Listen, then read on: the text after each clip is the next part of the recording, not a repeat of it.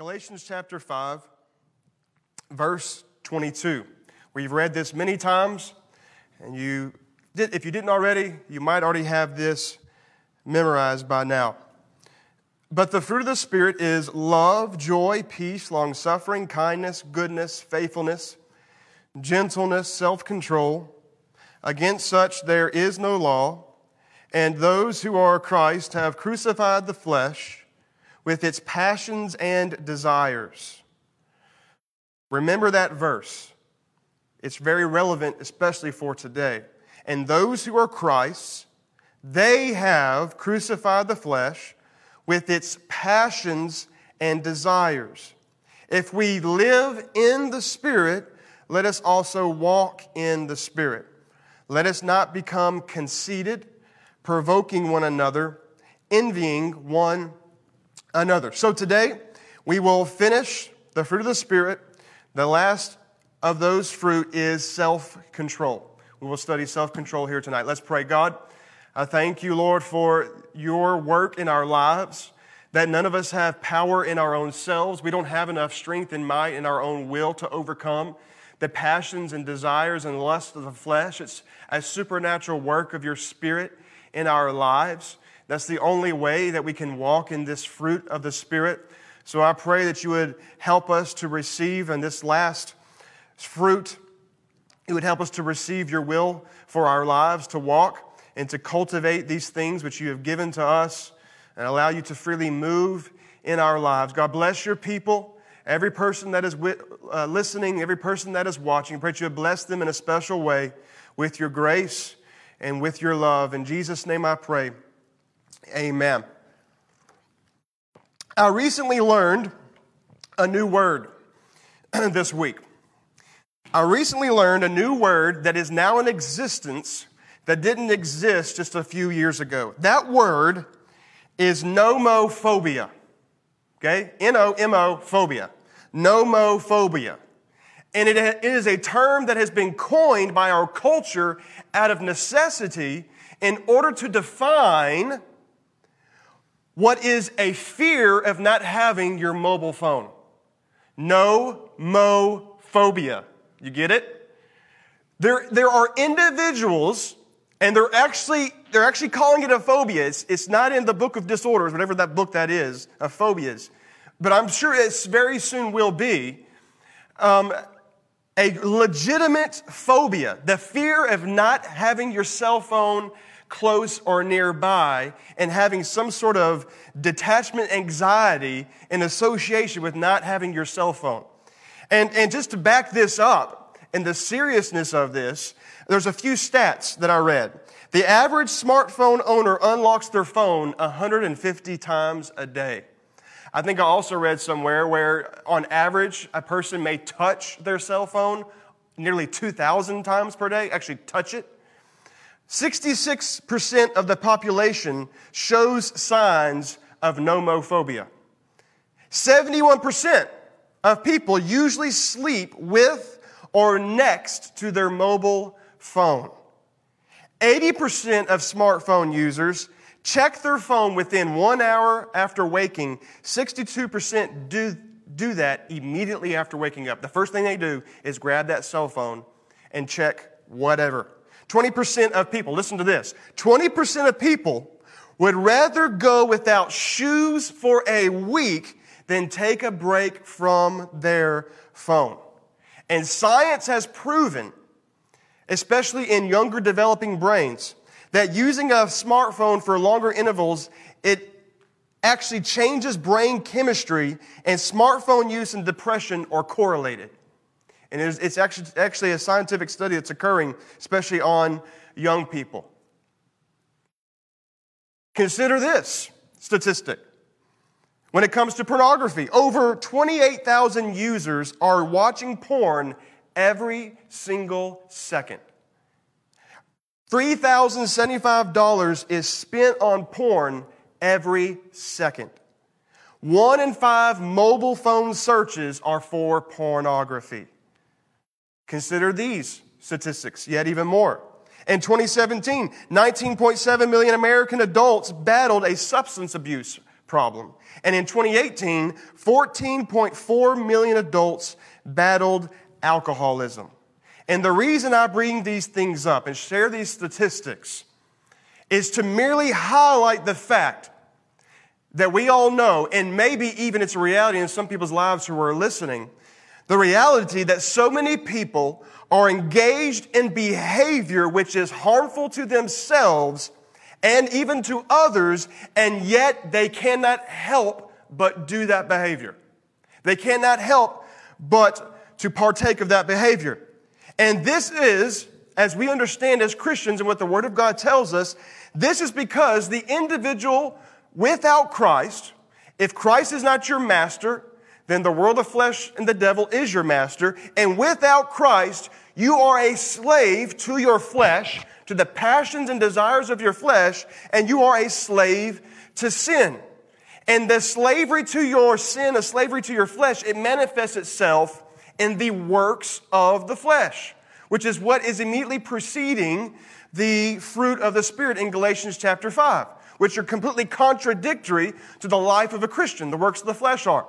The works of the flesh that Paul describes, those are things that dominate the life of an unbeliever.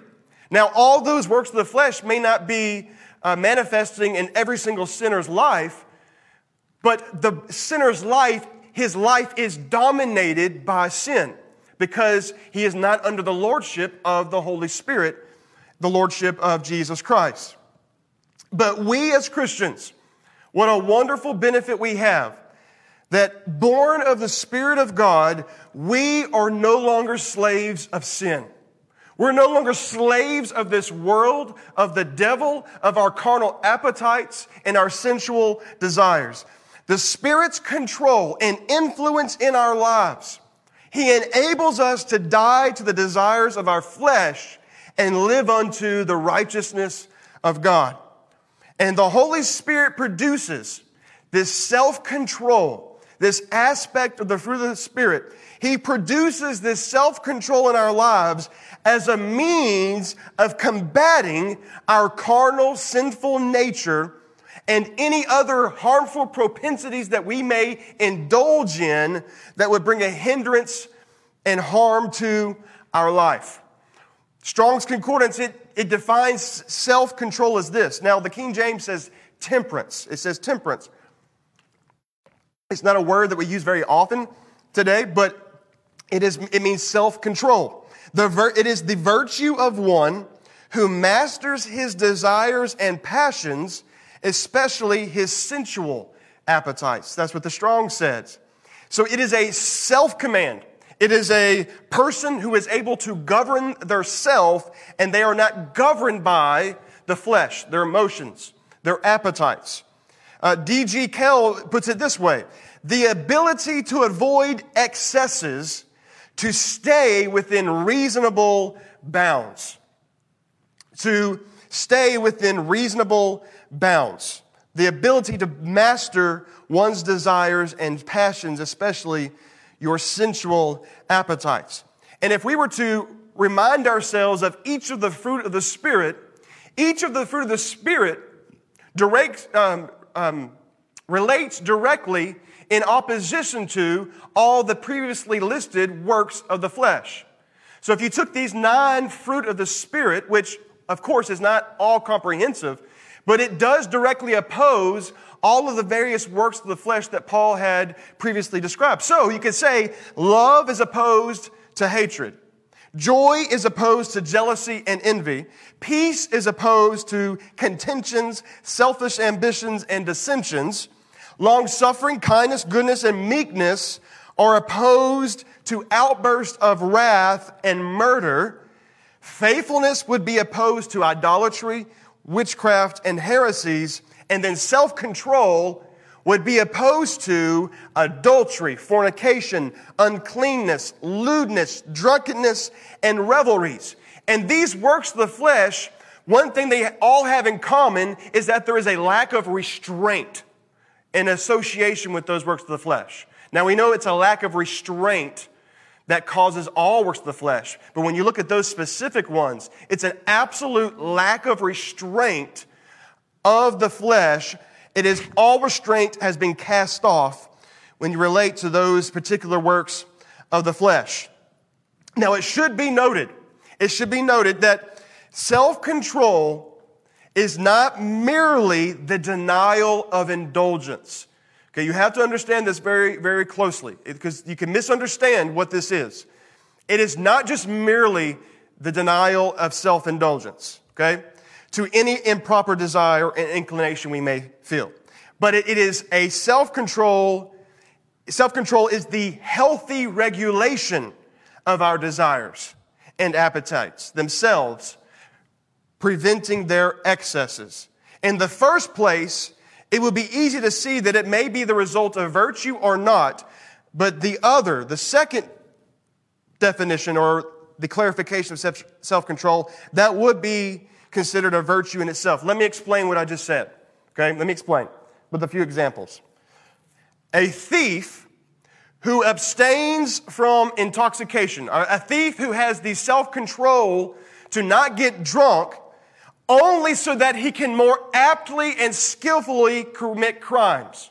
Or an MMA fighter who denies himself certain indulgences while he's training to enter into the octagon, or someone who refrains from certain behavior because they fear um, disgrace or embarrassment by society, those can hardly be called virtuous because it's merely this. Even, those, those, even though those individuals are exerting self command or self control over one bad indulgence, they are merely, it is merely one selfish principle overcoming another one that is weaker. Okay? So there's a difference. So it's not that you are having self control over uh, drunkenness that is a virtue because you're selflessly not trying to get drunk so that you can go commit crimes. And all the other examples that I gave. But the spirit led individual who learns to control his desires themselves and keep them within proper limits. This is what we're speaking of for self control. Because he considers a particular inclination of the flesh as sinful, that is what is virtuous. It is not for um, preservation of your own dignity or reputation. It is a desire, it is a desire not to partake of sinful behavior because you love God and you want to please Him and glorify Him. It is, it is the, the, the control of the Holy Spirit in your life that keeps you from partaking of that sinful activity. And it's not merely the overt uh, lack of indulgence on the, in, on the outside. You may be able to tame some things on the outside, but have you tamed your heart? Have you tamed your will? The one is abstinence from an overt act, the other is purification of the heart. So I hope you see those differences. The one might yield to fleshly appetites if it could be done safely or without consequences, but the spirit led individual maintains an unshaken firmness because of the Spirit's work from the inside out. Before I get into a few points of application here, some practical application, I also want you to understand this. We understand that self control is a way in which we combat the passions and desires of our flesh, of our sensual nature, uh, uh, uh of our appetites, of our carnal nature. We understand that, that self control is a means to combat that. But, but I want you to understand that as long as you are living on this earth, you will always experience temptation. You just will. As long as you're living on this earth, and not until you stand in the presence of God, where body, mind, and soul are all completely perfected, not until you stand in the presence of God, you will always have to contend with the temptations of the carnal nature. And so we must subdue and control these impulses of, of the flesh by the help of God and not merely seek the annihilation of the natural qualities from which they arise. And, I, and let me explain. So, in order to overcome lust, it's not by becoming a eunuch. It's not the annihilation of the human experience necessarily. It is, it is not um, completely trying to remove all these your, remove yourself from the natural temptations of life.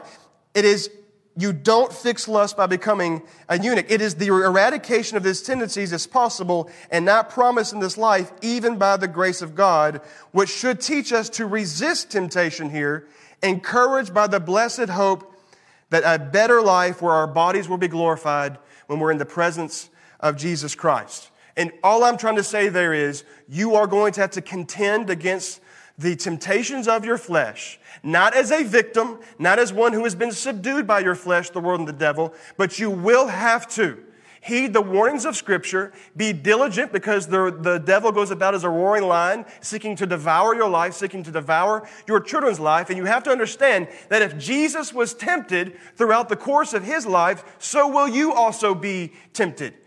And that will never be annihilated, if you will, completely in this life. You will have to contend against the world, the flesh, and the devil. And I also want to clarify this that self control is not self will. It is not a, a virtuous act of the self will. It's not you trying harder or trying to do better in your own strength and own power of your own might. It is not trying your hardest and doing your best to overcome the works or the temptations of the flesh. We overcome by the Holy Spirit's work and enabling power as we surrender our weakness and our frailties and our shortcomings to Him. So it is not an act of the will, but is a surrender of the will to the dominance of the Spirit in our life. And as you yield and as you present your bodies as members of righteousness, and consider yourself dead to sin, the influence and control of this Holy Spirit takes root in your life and helps to govern yourself in light of immense temptation around you. So, let me make a practical application with this aspect or this fruit of the Spirit, which is self control. Self control can be applied in two areas. Okay? It is necessary Self control is necessary for the denial, the absolute denial of carnal appetites. And then self control is also necessary for the regulated use of what might be even good things. So, self control, in one aspect, it means the total abstinence or denial of carnal or sensual appetites of our flesh. Or also, self control is necessary for the proper, proper regulation or moderation of the use of what may even be good things or even neutrally moral things. So, number one, self control over the denial of carnal appetites. And as I said earlier, we'll, we will never be removed from temptation in this life as long as we are here. Does not mean we are dominated by temptation. We're not dominated by sin, but we will have to uh, continue to fight against the world, the flesh, the devil. And James makes this very, very clear. He makes it very clear, speaking to believers in chapter 1. He says, Blessed is the man who endures temptation. Blessed is the man who endures temptation, meaning you have the ability by God's power to endure, that is, to overcome temptation. For when he has been approved, he will receive the crown of life, which the Lord has promised to those who love him. Those who love him, you're motivated by love. Let no one say when he is tempted, I am tempted by God. For God cannot be tempted by evil, nor does he himself tempt anyone. But each one, each person is, each one is tempted when he is drawn away by his own desires and enticed. Then, when desire has conceived, it gives birth to sin, and sin, when it is full grown, it gives birth or brings forth death. He goes on to say, Do not be deceived, my beloved brethren. Every good gift, every perfect gift is from above and comes down from the Father of life, lights, with whom there is no variation or shadow of turning. For of his own will he brought us forth by the word of truth, and that we might be a kind of first fruits of his creatures. What is his intended purpose for us? That we might be a kind of first fruits. That's a hail back to the Old Testament. What were first fruits? It was a consecration of what God has given into your hands as a consecration of the first fruits and consecrating it as holy unto the Lord. His desire is to make us a holy people. We are holy people by the virtue of Christ's blood, judicially. And He wants to continually cleanse us and encourage us and make us like Jesus. And as we face temptation, He has given us everything to overcome temptation so that we do not have to indulge in the temptations of the flesh.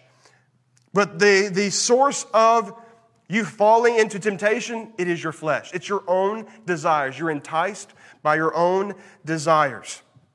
And it conceives and gives birth to sin, sin which eventually gives birth or gives forth to death. So we have to re- be reminded of the threat that is continually there and how sin or the temptation to sin is ever present in our lives. Also, we must remember that God helps us escape our temptation. Remember, here, what I'm talking about is self control helping us to deny the carnal appetites and desires to sin. So, God helps us escape our temptation. In that moment, to lose all restraint, to, to allow your anger to, to go into a fit of rage, to allow yourself to click on that link on your phone, to, to allow yourself to give in to whatever it is, whatever it is, big or small, whatever it is. God has, has made everything available to you to give you the means of overcome that, that overcoming that temptation in that moment. 1 Corinthians 10 12, therefore, let him who thinks he stands take heed lest he fall, meaning be diligent, be vigilant. Don't think you got it all figured out and you're, you're um, not vulnerable to the temptations around you. No temptation has overtaken you except such as common to men, meaning whatever temptation you're experiencing is not unique to you. Every person is being tempted around you. But God is faithful. Not you are faithful, God is faithful, who will not allow you to be tempted beyond what you are able, but with the temptation will also make the way of escape, that you may be able to bear it. That word bear it, it means to endure without yielding. And listen, as you yield to the Spirit's power and influence of your life, it enables you to bear temptation. That is, so that you do not yield to that temptation. I was just watching a video this week. If you haven't noticed in the headlines, there are supposedly these massive Asian hornets that have made their way to America. And it's a big news headline and, and a bunch of clickbait, I think. But I was researching these hornets. They're like two inches long, they're massive hornets. And hornets are the arch enemy of bees. And I was, I was watching a video recently how that hornets, when they attack European honeybees, these European honeybees, they have no defense against the hornets. Any kind of hornet. They have absolutely no defense. But if you looked at a Japanese honeybee, they have found a defense against this hornet, which is much bigger than itself. Okay? They don't, they don't sting the hornet, but almost on cue, as communicating to one another, when the scout hornet makes its way into the hive in order to send the rest of the hornets to go completely destroy, on cue, all of these Japanese honeybees, they swarm this, this hornet and completely encapsulate the hornet with thousands or hundreds of these, the bodies of these honeybees, and they don't sting, but they begin to vibrate their bodies to the point that they raise their body temperature so high, they raise their body temperature to 117 degrees. 117 degrees.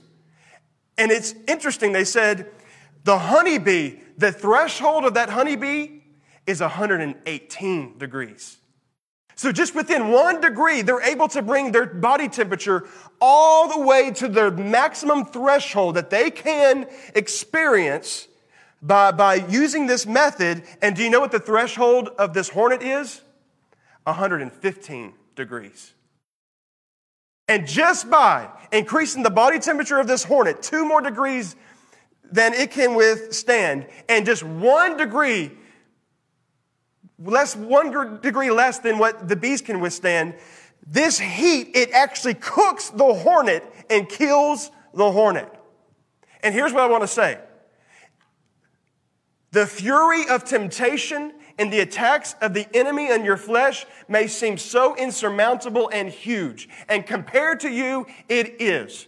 But the Holy Spirit, and because God is faithful, He will never let you be tempted beyond what you can withstand. He will take you all the way to your 117 degree mark and not allow you to break, not allow you to give in. And when He allows you to give you that endurance and to withstand that attack, the, the means and the wiles of the devil are destroyed, and the Spirit of God is greater than the attacks of the enemy, and the Spirit of God is greater than the desires of the flesh. The one who is yielded to the Holy Spirit, his authority and dominance in your life is far greater than the works of the flesh and the works and attacks of the devil. Where you may feel like you're going to break, he will take you to that threshold and always give you a, a, means of escape. Will always give you a means of escape. Just like just when you think you can't make it, he gives you grace, he gives you power, he gives you means to overcome the temptation at hand. Why? Because we have a high priest who can sympathize with our weaknesses, because he was in all points tempted as we are, yet without sin. And we have a high priest we can call upon, and we have the Spirit dwelling within that empowers us to overcome. So God will always give you means of escape. You don't have to give in. You don't have to give in. You can, by God's power, be an overcomer. You are an overcomer in Christ. It does take a certain self discipline, though. It does take a certain self discipline on our part. And Paul said that concerning his own self. Paul said, I buffet my body, I discipline myself. He said in 1 Corinthians 9 24, Do you not know that those who run in a race all run, but one receives the prize? Run in such a way that you may obtain it. And everyone who competes for the prize is temperate or exhibits self control in all things. Now they do it to obtain a perishable crown, but we for an imperishable crown. Therefore I run thus. Not with uncertainty, thus I fight, not as one who beats the air, but I discipline my body and bring it into subjection. That word there, I put it down, I put it under. I crucify the flesh. What, did we read in Galatians? But those who are in Christ have crucified the flesh with its passions and desires.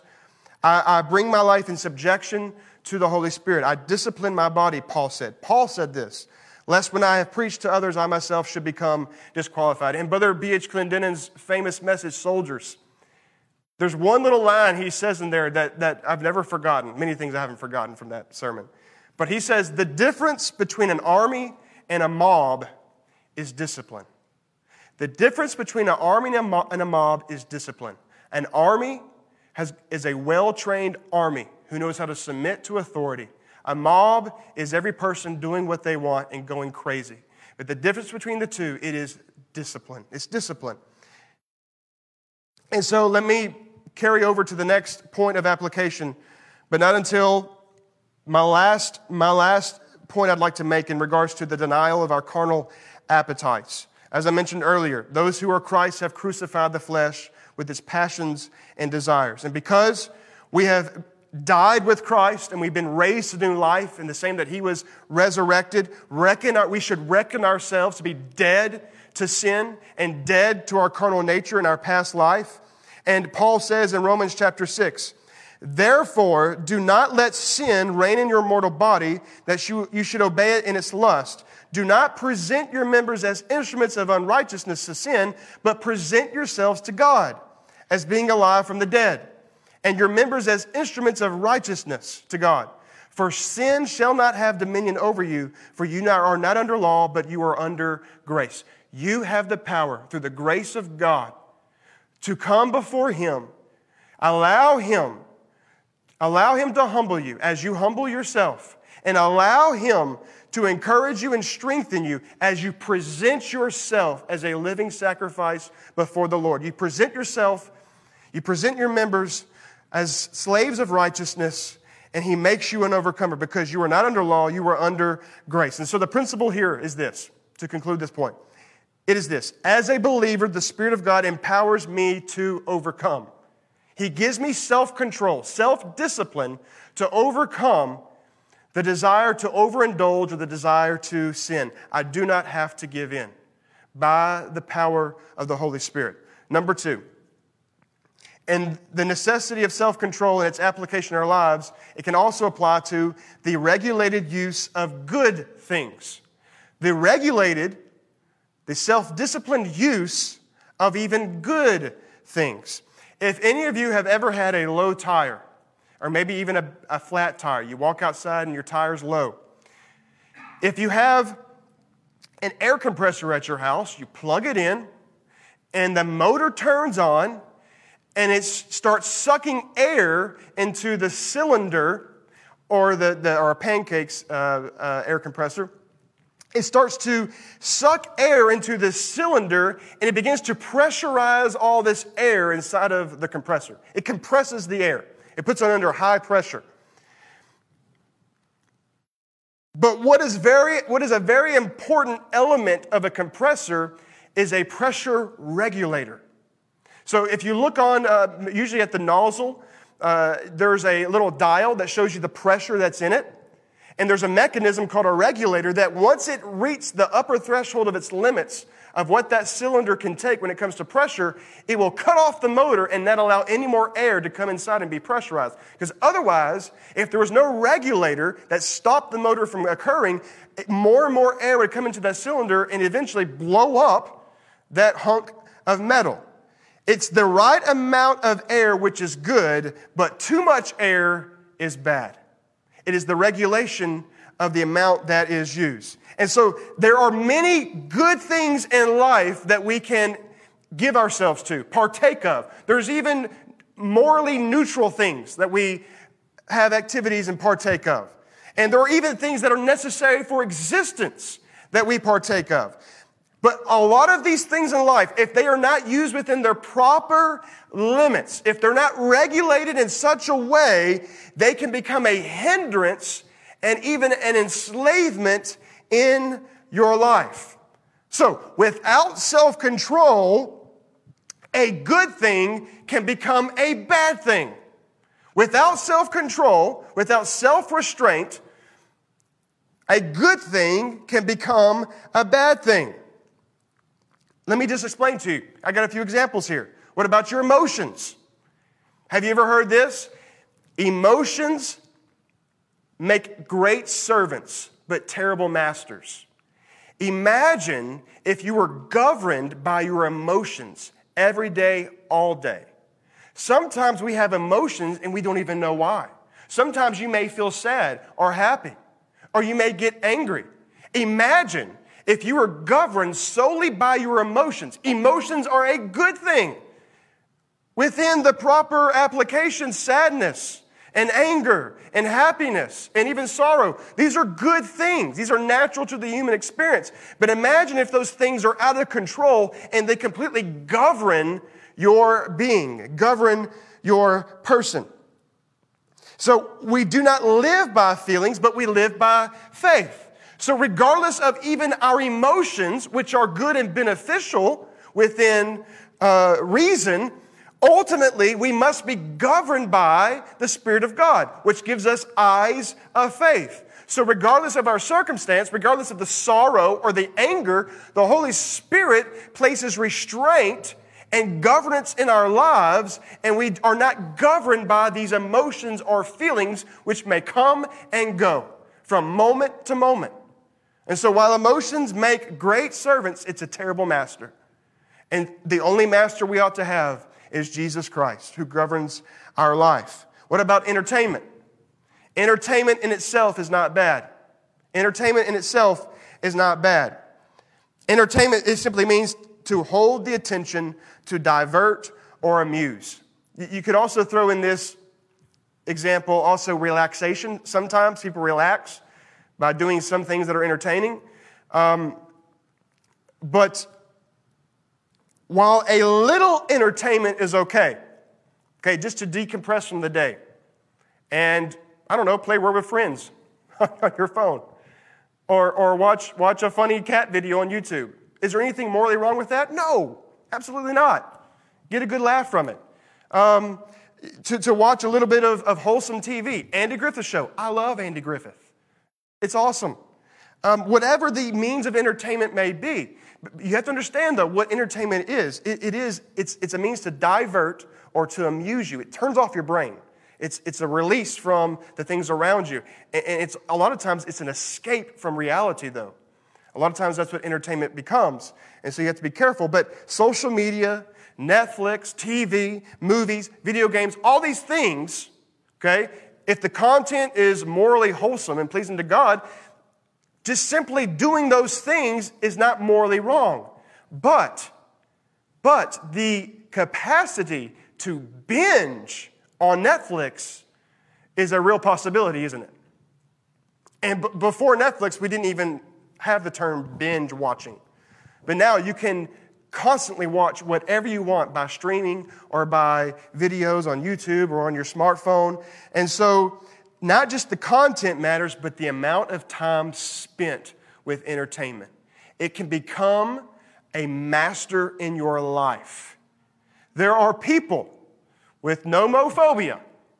They've got They've, they've, they've got an addiction to Facebook, an addiction to Instagram, an addiction to likes, an addiction to Netflix, an addiction to a TV series, and they cannot go without it. And they will binge watch hours on end, hours on end, and give themselves to things that are absolutely mindless. Am I saying it's a sin to watch Netflix? No, that's not what I'm saying. Am I saying it's a sin to watch TV? No. What I'm saying is you can give yourself over to it in an inordinate amount to where you become a slave to it. A slave to it. That's what matters. The amount of time given to it and the amount of mastery that you allow it to have over your, your life. Too much entertainment and relaxation, it merely turns into laziness and unproduct- unproductivity. Too much of that is what it leads to. And due to our too much entertainment in our culture, I would say that we are overly stimulated and yet still underinformed and still discontent. We are saturated with an immense amount of entertainment and ways to turn your brain off and escape from reality. But it does nothing for the human soul and spirit to encourage you in God. Okay? It's okay in moderation, regulated to the point that it does not master you and you don't give all the time to it. Because the, the, the, principle for the Christian life should always be redeem the time, make the most of the time you have here. And so, would it be more beneficial to spend an hour in prayer or to read the Word of God? Or two hours on Netflix? One hour on Netflix? Whatever it is. The, the answer is very, very obvious. So, what should, what should hold is endeavor to redeem the time and to become no slave to anything, including entertainment. A little bit of entertainment is okay, but it can become a hindrance in your life. What about hobbies? I love golf. Golf can, can become an idol. Gaming, fishing, gardening, boating, whatever it is, whatever the hobby is, it's wonderful. We're supposed to enjoy life. We're supposed to enjoy the earth that the Lord has given us and enjoy nature and enjoy God's creation, enjoy our family, enjoy the beach, enjoy whatever it is, enjoy your hobbies. That's a wonderful thing. But do all things unto, as unto glory to God and allow no thing to take you away from the time that should be spent with the Lord. Allow yourself to become no slave to it. How about self control over food? Food is a good thing. We need it to live. You cannot exist unless you put nourishment into your body. But there is a sin which sometimes we often look over, which is called gluttony. And simply put, gluttony is excessive eating. It is overindulging with food to the point that you are eating something that you do not need.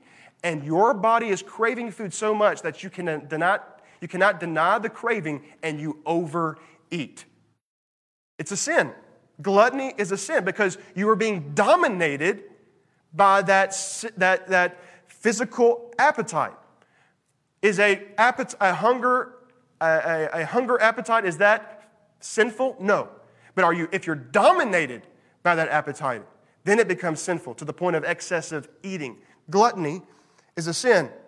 And so You also, think about this, you don't have to be obese to be gluttonous. There's a lot of skinny gluttons. You don't have to be obese to be a glutton. And so we should regulate the use of food to the point that there's a self control there. There's a self control. For instance, children lack a great deal of self control, don't they? You give them a bag full of candy, they're going to eat every single piece, guaranteed. And unless they're a weird child who doesn't like sugar and chocolate, they're going to eat every single piece. Have you ever had to tell your child to stop eating their carrots and to eat their chocolate? No. It's always opposite. They're going to want to indulge in that thing which is pleasing to the body. And you overindulge to the point of hindrance in your life. And that is gluttony when it comes to food. It could be any substance, for that matter, any substance. Ephesians 5:18, do not be drunk with wine in which is dissipation, that is excess, but be filled with the Spirit. I hate alcohol. I won't touch it. There's a, there's a long running debate in the church as to what is permissible when it comes to alcohol. I don't want to touch the stuff. It's like playing with fire. And, and, and, although you could have, let's say, one beer and not get drunk, why would you play with fire? Why would you play with poison? Something that has destroyed so many people's lives. Why would I even open myself up to the temptation of abusing that thing. But notice the juxtaposition that Paul uses in Ephesians 5:18. He says, "Do not be drunk with wine in which is dissipation, but on the contrary, be filled with the Holy Spirit." Be being filled. Be controlled by the Spirit of God and no other substance, alcohol or anything else. Be controlled and governed by the Spirit of God. Be filled, be baptized to overflowing with the Holy Spirit, that you are governed and controlled by Him, and nothing else shall dominate you. That's what He's saying.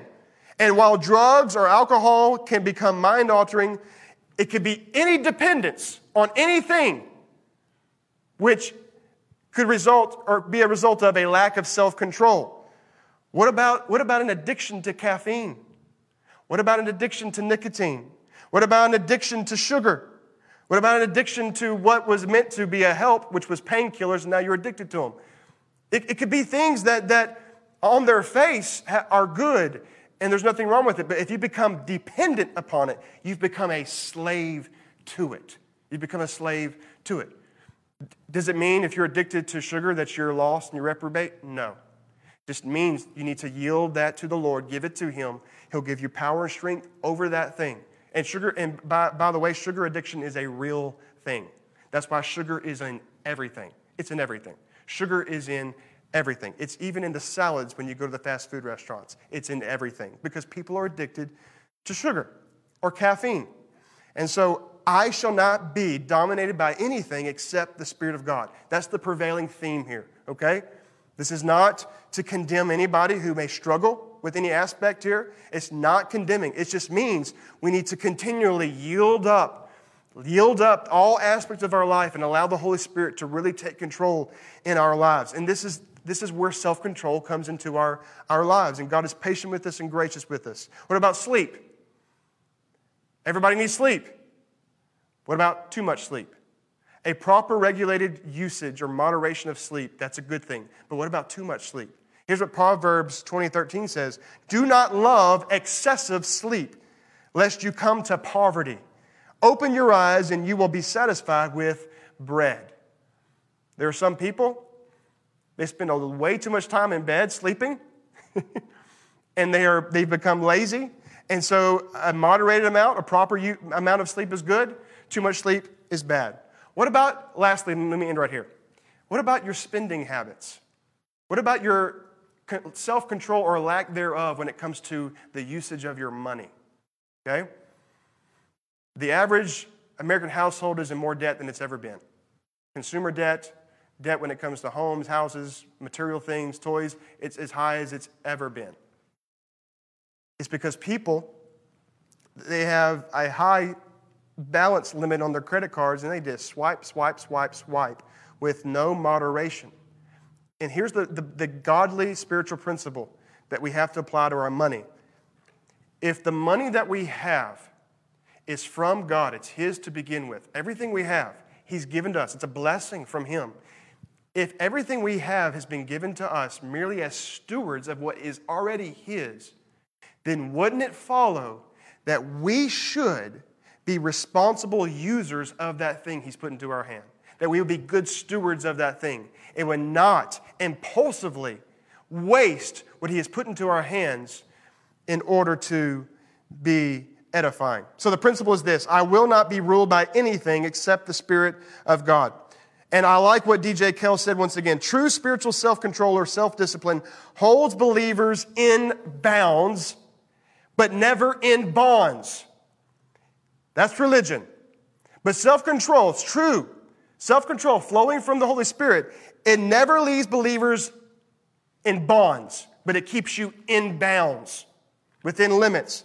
Its effect is to enlarge, expand, and liberate. True freedom is the ability not to be controlled by your flesh and carnal appetites.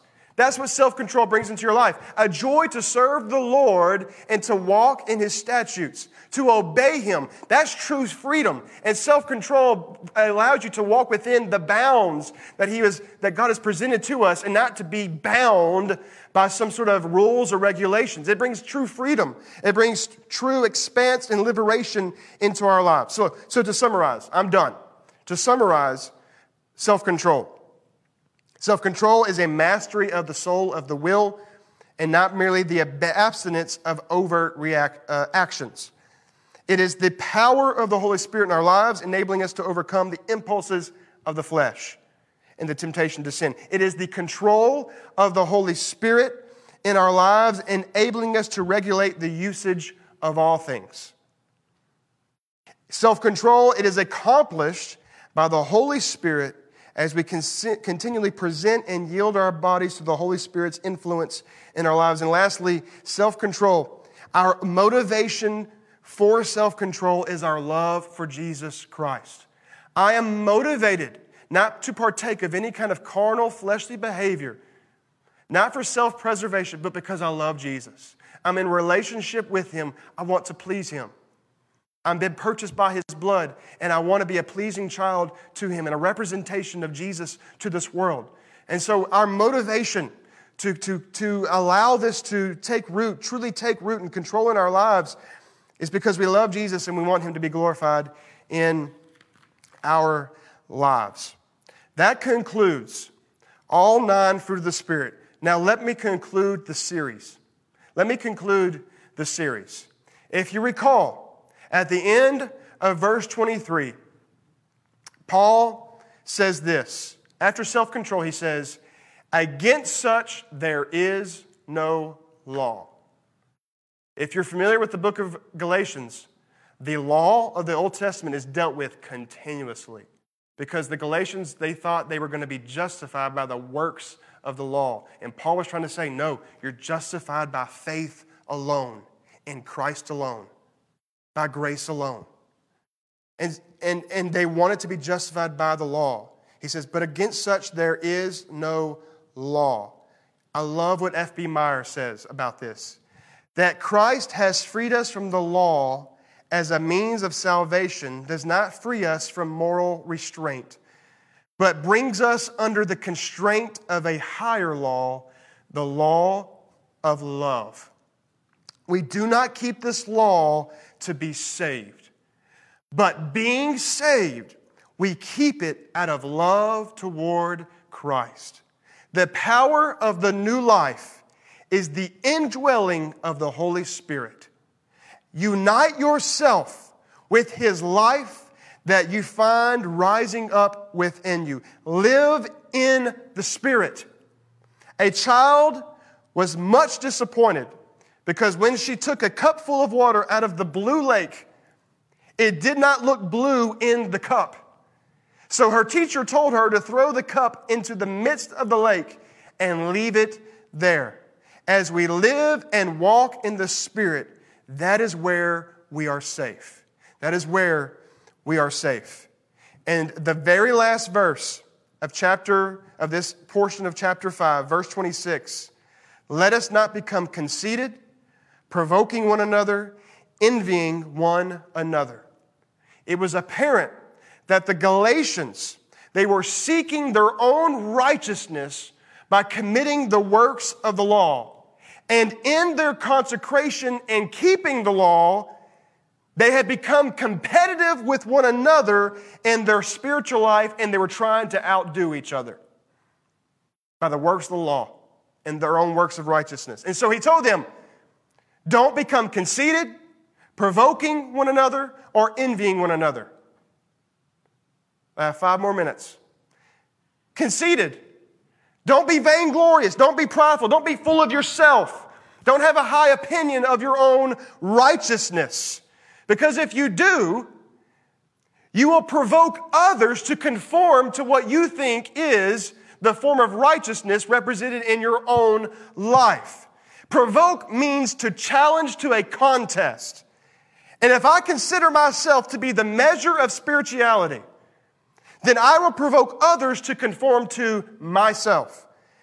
I will challenge others to compete with my own righteousness. I will provoke others and say, Oh, you're not conforming to me.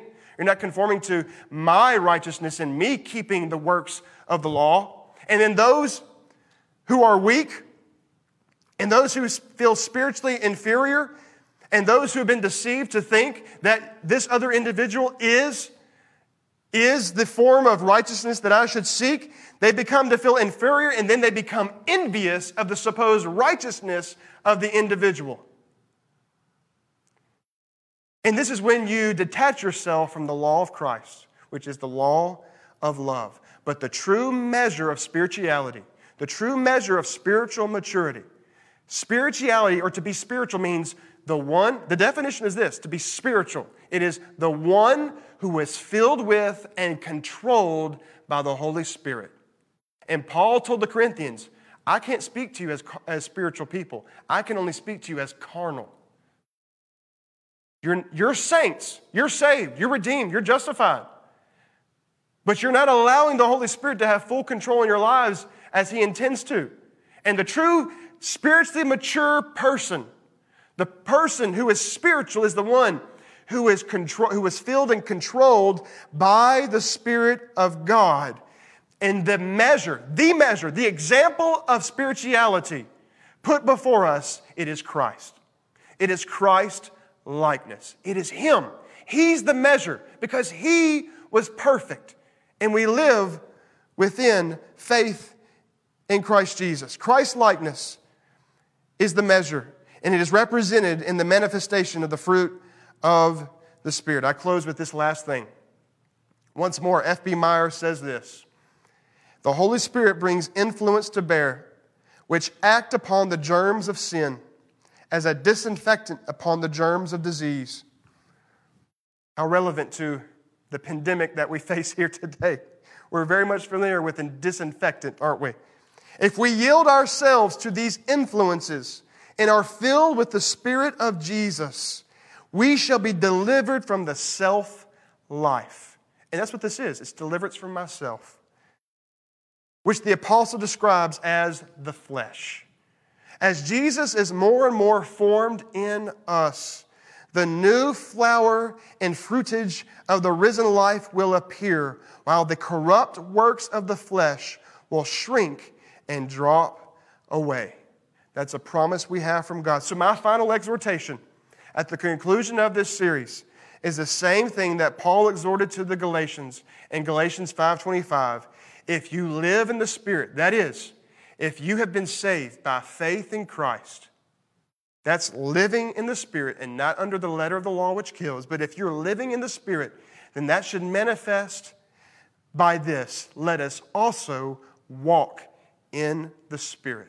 Let the fruit of the Spirit flourish in your life as you continually yield to the influence and the mastery of the Spirit upon you so that you can glorify God and reap all the benefits He wants to pour into your life.